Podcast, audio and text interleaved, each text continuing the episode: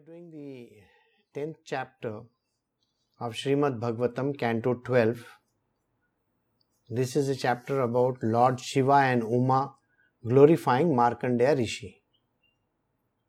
Yesterday we saw uh, Markandeya Rishi meeting the potency of the Lord, which is called Maya. This was the illusory potency we had seen. So today we are going to see in Srimad Bhagavatam, Canto 12, Chapter 10, Shiva and Parvati glorify Markandeya Rishi. Suta Goswami said, The Supreme Lord Narayana had arranged this opulent display of his bewildering potency. Markandeya Rishi, having experienced it, took shelter of the Lord. Sri Markandeya said, O Lord Hari, I take shelter of the soles of your lotus feet, which bestow fearlessness upon all who surrender to them. Even the great demigods are bewildered by your illusory energy, which appears to them in the guise of knowledge. So, yesterday, when we were discussing about Markandeya Rishi, and uh, when he asked the Divine Lord, Narayan, for them to show him the illusory potency Maya. And he got completely bewildered by it. So he is now telling the Lord that I am very thankful to you for showing me this. Now, can you please withdraw this? And it got withdrawn. Now, here in this case, it is mentioned how important it is not to get carried away by the knowledge that you have. You see, it says Maya appears to them in the guise of knowledge. Now, this is a very important statement. Now, it so happens that normally human beings they feel they know a lot. So, when they meet someone else, they try to ask questions in such a way where the other person can get humiliated or is put down or feels that he is nobody, he doesn't have any understanding. Normally, the questions put by people is Do you know about this? You know, the way it is put across, it shows their arrogance and their ego. Knowledge is not supposed to raise arrogance, ego, and it should not bring a person to the point where he feels that he is far superior than other people. But Maya is in the guise of knowledge. Those who think they have too much of knowledge, Maya is actually playing with them. So, next time, please don't try to show off in this world saying that I know this and I know that. How does this work? Say, first and foremost, it's the name, the body, the knowledge. Suppose you have a name which is very powerful, the king, queen, or some kind of a designation. Some people have the designation doctor so and so. Have you ever noticed how they talk in this world? With pride as if they have done something great. In the same way, there are people who have bigger and greater degrees. They also feel no end of themselves. People who know, say, Sanskrit, they also feel that they have a lot of knowledge. When I came into spirituality, the first thing that I understood was I don't have any knowledge about Sanskrit. I don't have knowledge about anything. Because every book that I opened, I have never read that book in my life. Even this page which I have opened, this was for the first, this is for the first time in my life I am opening this page. So do I know anything over there? Actually, there is no knowledge over there which I can give you because there is nothing inside this body. The body is actually empty. So please remember this. don't ever have this pride that you are a very knowledgeable person. Knowledge is nothing but ego. Remember this. The more the knowledge that you have, the more egoistic you are going to become. And that is where Maya plays her part very well. It is always better to be humble and not show the world that you know too much. Understood? And that is the reason why he says the illusory potency appears to them in the guise of knowledge. Suta Goswami said Lord Rudra, traveling in the sky on his bull and accompanied by his consort Rudrani, Rudrani means Parvati, as well as his personal associate, observed Markandeya in trance. Goddess Uma Parvati, seeing the sage, addressed Lord Girisha. Girisha is Shivji. My lord, just see this learned Brahmana. His body, mind, and senses motionless in a trance. He is as calm as the waters of the ocean, where the wind has ceased and the fish remain still. Therefore, my lord, since you bestow perfection on the performers of austerity, please award this sage the perfection that is obviously due to him. Here you have to see Markandeya Rishi is still. His body, mind, everything has literally come to a standstill. Those who have seen the Sri Rangam temple, you will find that it is Ranganath Swami temple over there. And one of his greatest sages is sitting there motionless for centuries. I believe it is more than eight or nine centuries which have gone by. That is the kind of a samadhi a person is supposed to sit in. If there is too much of activity, you know, if you are fluttering the eyes or moving your hands or something, that doesn't show your tranquility at all. You should be able to sit motionless without movement of mind, body, or senses. Then yoga abhyas happens. The study of yoga happens, oneness with God happens, and that is the reason why when Markandeya Rishi is seen by Uma, Uma is Parvati, she tells her husband, Can we please go down to him and bless this sage? Lord Shiva replied, Surely this saintly Brahmana does not desire any benediction, not even liberation itself, for he has attained pure devotional service unto the inexhaustible personality of Godhead.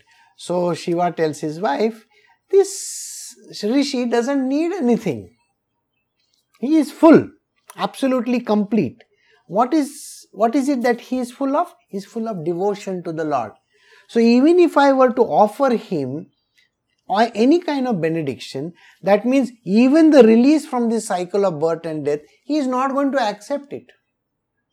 The reason why people who are devotees of the Lord are not interested in liberation. The reason is very simply this that they want to keep on coming again and again and again and again whenever the Lord takes birth. So you need to understand these are devotees of the Lord. You know, devotees of the Lord is like uh, if you belong to a particular party and your party leader has come, you are going to go for that, isn't it? So, whenever there is a party convention, you are going to go for that. So, it's exactly like that. So, when there are devotees of the Lord, they say that whenever the Lord comes, I also want to come. So, what is the point of liberation? There is no liberation required. If the Lord wants to give, that is, this Supreme Divine Consciousness wants to give liberation, that is the choice of the Divine Lord. That is Krishna Himself who can grant us that. But uh, we are not interested. We want to come with Krishna all the time. So it is like that. Because Markandeya's material mind had stopped functioning, the sage failed to notice that Lord Shiva and his wife, the controller of the universe, had personally come to see him. Markandeya, oh sorry, I have missed out one verse.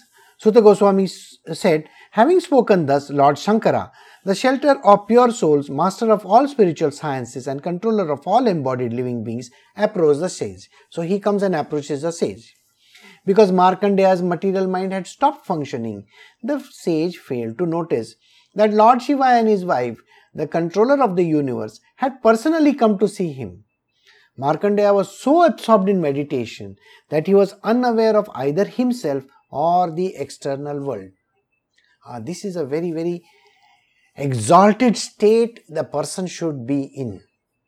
Imagine, even if the Lord is approaching, it is not possible for us to, for that particular person to see the Lord because he is lost so much in devotion. And this is the reason why we have to be always in meditative oneness with the Divine Lord. Understanding the situation very well, the powerful Lord Shiva employed his mystic power to enter within the sky of Markandeya's heart just as the wind passed through an opening. Sri Markandeya saw Lord Shiva suddenly appear within his heart. So, Shivji, what he does is, now how are we, how is he supposed to disturb Markandeya Rishi? So he says, maybe I will enter in his heart and maybe then Markandeya Rishi will see. Uh, entering the heart of a person who is already a devotee of a divine Lord is extremely difficult. Please remember this. It's not easy. If you are having a single pointed devotion to the Lord, then nothing in this world will appear to you. It is a state ex- experienced by Radha. When Radha was asked, What does she see? She was not seeing a beetle, she says, I see Krishna. She was not seeing the blackberry, she said, I see Krishna. So, in everything she saw Krishna. So, exactly the state. A person who is a devotee of the Lord will only see the Lord and nothing else. Got it? So, that is the reason why Shiva has to enter forcibly hmm? through the Chidakash. Sri Markandeya saw Lord Shiva suddenly appear within the heart. Lord Shiva's golden hair resembled lightning, and he had three eyes, ten arms, tall body which shone like the rising sun. He wore a tiger skin and he carried a trident, a bow, arrow, and a sword and a shield. Along with prayer beads, a damru, that is a drum, a skull, and an axe. Astonished, the sage came out of his trance and thought, Who is this and where has he come from?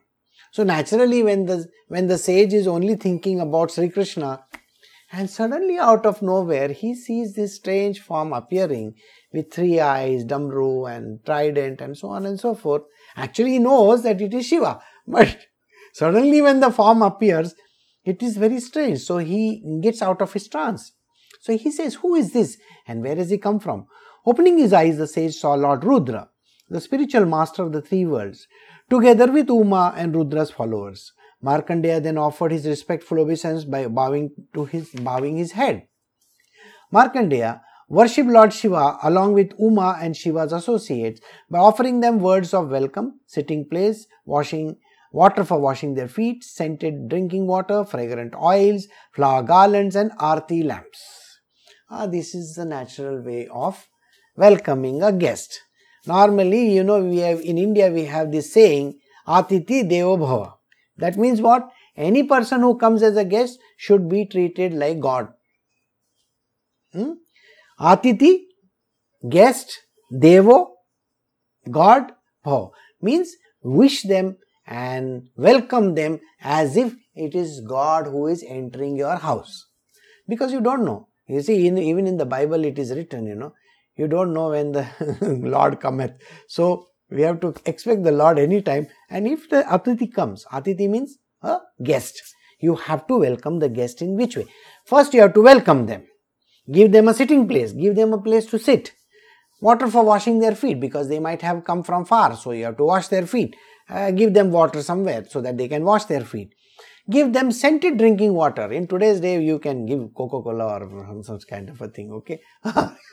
you give them, you know, lemon water or something which is interesting, okay? Scented drinking water. Fragrant oils, I don't know, uh, maybe some fragrant chameli ka or something like that. Flower garlands, which we hardly have, but you can definitely present if you have. Arti lamps, uh, you can do pancharati if you want to Markandeya said, O mighty Lord, what can I possibly do for you, who is fully satisfied by his own ecstasy? Indeed, by your mercy, you satisfy the entire world. So when Uma and uh, you know Uma and Shivji are coming down, Markandeya Rishi is wondering why they have come because he hasn't called them, but they have come as guests, so he has to welcome them. So he asks, uh, Can I be of any help? Can I do something for you? Again and again, I offer my obeisance unto you, O all auspicious transcendental personality. As the Lord of goodness, you give pleasure in contact with the mode of passion, you appear most fearful. You also associate with the mode of ignorance. Suta Goswami said, Lord Shiva, the foremost demigod and the shelter of the saintly devotees, was satisfied by Markandeya's praise. Pleased, he smiled and addressed the sage. Lord Shiva said, Please ask me for some benediction since among all givers of benediction, we three, Brahma, Vishnu, and Mahesh, are the best.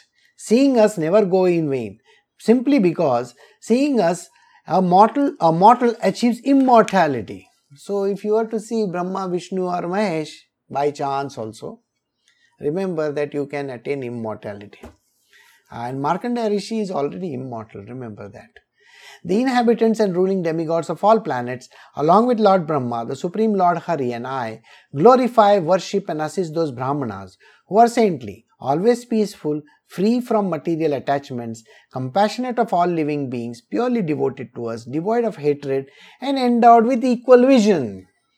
See, when you are praising these three lords, Lord Brahma, Vishnu, or Mahesh, and when you are glorifying them, you will become saintly, peaceful, mm.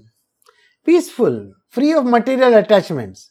So, those who are not free from material attachments or those who are not peaceful, you can pray to these three lords. Hmm? Compassionate for all living beings, purely devoted to us, devoid of hatred, and enjoy, endowed with equal vision, equanimity of mind. These devotees do not differentiate between Lord Vishnu, Brahma, or me, nor do they differentiate between themselves and other living beings. Therefore, because you are this kind of a saintly devotee, we worship you. Now, please remember, he is talking about the devotee of Krishna. He is not talking of anybody else. Okay? So, if you are a devotee of Krishna, all these qualities should be ingrained in you. And if they are not, then you have to rethink the whole process, isn't it? So, rethink. So, if you are peaceful, kind, devoid of hatred, you have equal vision, and if you can not differentiate between yourself and another human being, that means you consider all human beings as same as you are. You are the portion of the divine, they are also a portion of the divine. When you have this kind of a equanimity, you know, in equipoise of mind, then you have attained it then you are definitely the devotee of the Lord. Mere bodies of water do not constitute holy places, nor are lifeless statues of the demigods actual worshipable deities. Because external vision fails to appreciate the higher essence of the holy rivers and the demigods. These purify only after considerable time, but devotees like you purify immediately just by being seen. Now, this is what I have been telling all of you all. You see, when you go to a holy place, any holy place on earth, that holy place is not holy at all. Neither is the river holy. You see, in India, we today believe, you know, Ganga river and all those rivers are very, very holy. Here in this particular verse, verse 23, chapter 12, from the Srimad Bhagavatam, in the last canto 12, chapter 10, verse number 23 tells you that even if you see statues of demigods, you see, when you visit temples after temples after temples, or churches after churches after churches, or any other holy place that you think it is holy, there is no God there. And that is what is mentioned over here. There is actually no God over there. Mere bodies of water do not constitute holy places, nor are lifeless statues of demigods actually worshipable deities. That means there are statues and statues and statues of demigods and gods everywhere.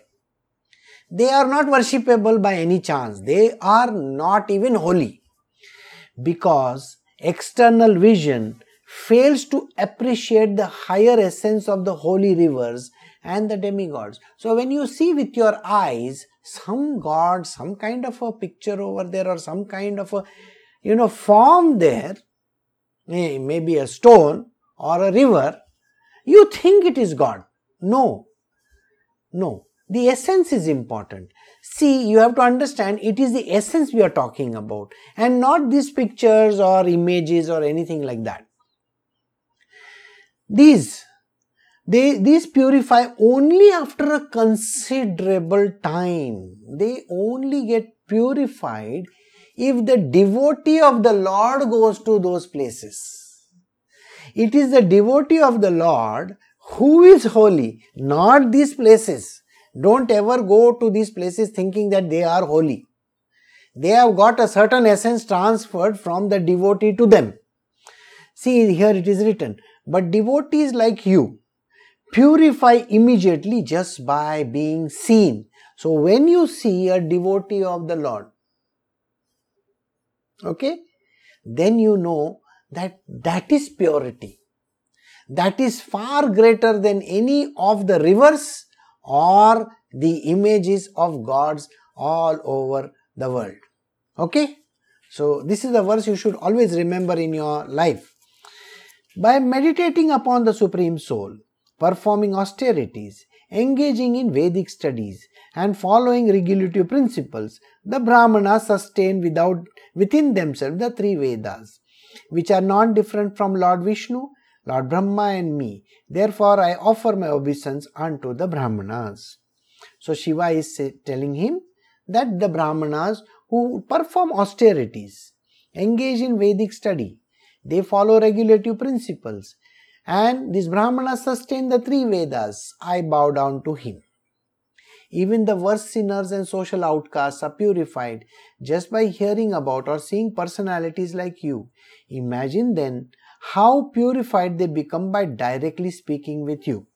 So, those who are devotees of the Lord. Now, who are the devotees of the Lord? I told you the devotees of the Lord are those which come along with Him. It's a kind of a coterie. Coterie, you understand? They come in a form of a group. The devotees of a Lord have only one thing in mind constantly. That is, they are only in devotion to the Lord. Nothing else in their world works. Okay? So, they cannot be distracted by anything. They are only focused in that one thing. That is devotion to God. Now, such kind of people, even if a social outcast or anybody who just looks at them, they become purified too. Suta Goswami said, drinking with his ears Lord Shiva's nectarian words, full of confidential essence religion, Markandeya Rishi could not be satiated. Markandeya, having been forced by Lord Vishnu's illusory energy to wander about for a long time in the water of dissolution, remember this is the last chapter we are talking about, had become extremely exhausted. But Lord Shiva's words of nectar vanquished his accumulated sufferings. Thus he addressed the Lord Shiva. Sri Markandeya said, It is indeed most difficult for embodied souls to understand the pastimes of the universal controller. For such lords bow down to and offer praise to the very living beings they rule. Uh, if you recollect, I had given you a story where Krishna is not there on his seat. Rukmini is there. And Narada has come to visit Krishna. So Narada asks Rukmi, Where is Krishna? So she says, Oh, he has gone to pray. So Narada is surprised. Why does the Supreme Divine Lord want to pray and whom does he pray to? So, after some time, Krishna comes over there and welcomes Narada. He sees Narada and he welcomes him and offers him exactly like what I told you, no? Atiti Devabhava. He offers him all those things. So Narada, Narada asks this question to Krishna. Krishna, I just heard that your wife is telling me you have gone to pray to someone. I mean, you are the Lord Almighty of this world, and whom have you gone to pray to? So Krishna says, There is somebody far greater than me, and I have to pray to them. So he says, Who? They are my devotees. So my devotees are number one to me and I pray to them, I bow down to them, I wash their feet and I do everything to them. So, and that is a lesson which you should understand. The devotee of the Lord is far greater than the Lord also. This is what the Lord Himself has said. Hmm? And that is what Markandeya Rishi is also saying. So he says it is very difficult to understand the pastimes of universal controllers, right? Generally, it is to induce embodied soul to accept religious principles that the authorized teacher of religion exhibits ideal behavior while encouraging and praising the proper behavior of others. Now, why does the Lord do this? The Lord is doing this because of this particular reason. You see, what he does is when he praises the devotees or when he is talking nicely to the devotees or washing their feet or doing whatever that is necessary or praying to them, he is setting an example to the whole world. And what is this example? The example is to accept religious principles that the authorized teacher of religion, the Guru, he exhibits behavior encouraging and praising the proper behavior of others. The Guru himself, what he does? He praises other people. And this is what is an example set to these devotees also that they are supposed to follow the example of the Guru, the example of the devotee of the Lord. That is to become exactly like him. To become like him means to be kind, compassionate, loving, caring, all those kind of things which the devotee of the Lord is. Okay? Having equanimity of mind, all those things. Got it? This apparent humility is simply to show a show of mercy. Such behavior of the Supreme Lord and his personal associates, which the Lord affects by his own bewildering potency, does not spoil his power any more than a magician's powers are diminished by the exhibition of tricks. So, when the Lord and the devotee show this kind of mutual admiration, it doesn't take remove any potency of the, theirs, any power from them. They, on the contrary, get more power. I offer my obeisance to the Supreme Personality of Godhead, who has created this entire universe simply by his desire and then entered into it as a super soul. By making the modes of nature act, he seemed to be a direct creator of this world. Just as a dreamer seems to be acting within his dream, he is the owner and ultimate controller of the three modes of nature, yet he remains alone and pure without any equal. He is the supreme spiritual master of all, the original personal form of the absolute truth. This is in total what the divine Lord is. He is the master of everything. He is the one by his own desire creating this world. He has entered this world as the spirit Jivatma that is there within you. He is distributed amongst everything that is the trees, the birds, the animals, everything that is there around us. He is distributed himself in nature. Got it?